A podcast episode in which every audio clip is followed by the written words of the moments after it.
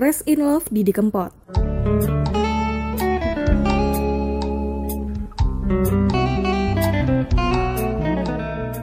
Episode pertama The Godfather of Broken Heart bersama saya Sinta Anggundini.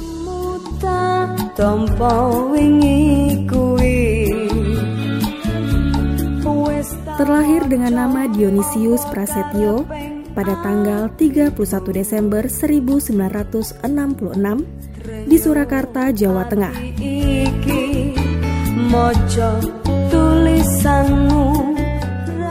Didi Kempot adalah seorang seniman penyanyi Jawa yang juga pencipta lagu campur sari. Didi Kempot wafat pada tanggal 5 Mei 2020 di Surakarta, kota kelahirannya, pada umur 53 tahun. Aku mesti enggal Hampir sebagian lagu yang ditulisnya bertemakan patah hati dan kehilangan. Marco kahananku wong bagus antanono dekaku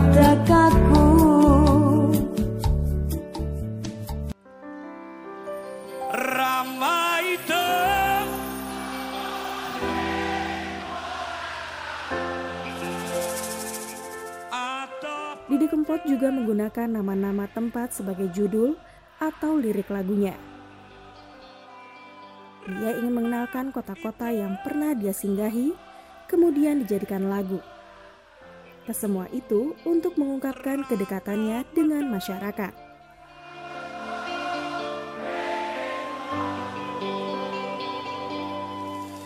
Percaya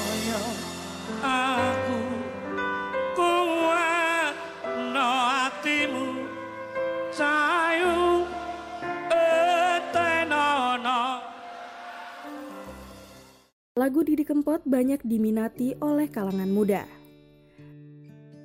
Terutama fans dari berbagai daerah yang mengukuhkan diri mereka sebagai set boys untuk laki-laki dan set girls untuk perempuan.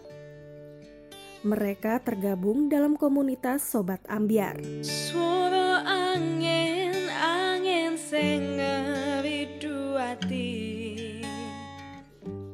Kemudian mereka beramai-ramai mendaulat Didi Kempot sebagai Godfather of Broken Heart dengan panggilan Lord Didi.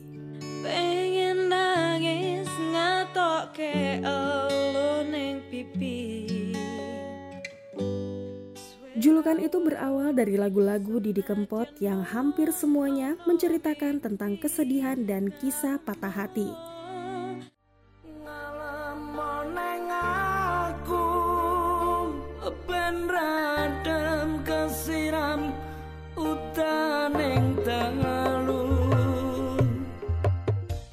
Didi Kempot mengawali karirnya sebagai penyanyi jalanan di kota Solo, Jawa Tengah. Dia terkenal dengan kenekatannya, kebandelannya, dan keberaniannya. Jiwa seniman Didi Kempot mengalir dari sang ayah, yang juga seorang pelawak kawakan Indonesia, yaitu Ranto Edi Gudel atau lebih sering dipanggil Mbah Gudel. Ibundanya juga seorang seniwati, yaitu sebagai penyanyi di daerahnya. Didi Kempot juga merupakan adik kandung dari almarhum pelawak senior Sri Mulat, Mamik Prakoso. Sejak kecil, cita-cita Didi Kempot ingin seperti sang ayah, menjadi seniman pelawak. Namun, bakat Didi Kempot berbeda.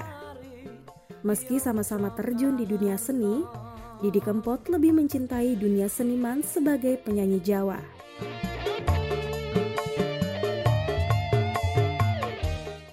Sejak tahun 1964 sampai dengan tahun 1986, ia memulai karirnya sebagai musisi jalanan di kota Surakarta, Jawa Tengah. Waktu kecil, Didi sudah tidak mau sekolah. Hal itu diungkapkannya ke bapaknya. Pernah suatu ketika, bapaknya membelikan sepeda untuk sekolah. Didi pun menjual sepedanya itu untuk dibelikan gitar sebagai bekal untuk mengamen keliling kampung. Rencana Didi pada waktu itu, hasil mengamennya diniatkan untuk membeli sepeda lagi yang pernah dia jual.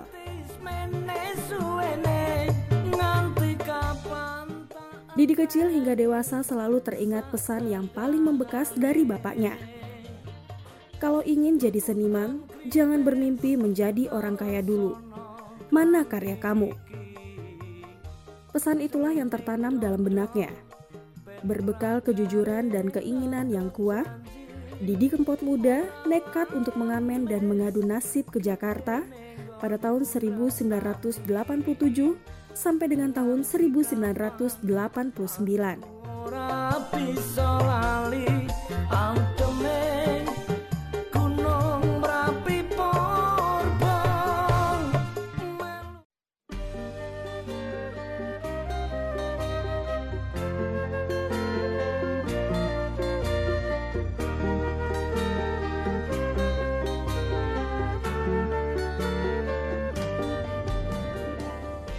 Selama kurun waktu tiga tahun, Didi Kempot menjadi pengamen di Jakarta, di bilangan Selipi, Jakarta Barat.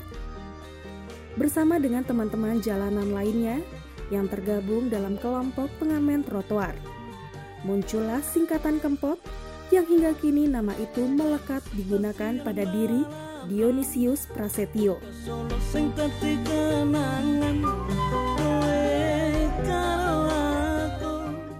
Dari selipi itulah nama Didi Kempot terlahir. Sambil terus mengamen di jalanan Jakarta, Didi Kempot dan temannya mencoba-coba untuk rekaman. Lagu pertamanya berjudul Gina, dan satu lagu lagi berjudul Modal Dengkul. Namun, keduanya tak laku. Kemudian mereka mencoba menitipkan kaset rekaman tersebut ke beberapa studio musik di Jakarta. Setelah beberapa kali gagal, akhirnya mereka berhasil menarik perhatian label yaitu Musika Studios. Saat itu Didi Kempot disemangati oleh Mas Pompi dari Musika Studios. Selain Pompi, ada satu lagi orang yang mendampingi karir Didi Kempot masuk dunia rekaman.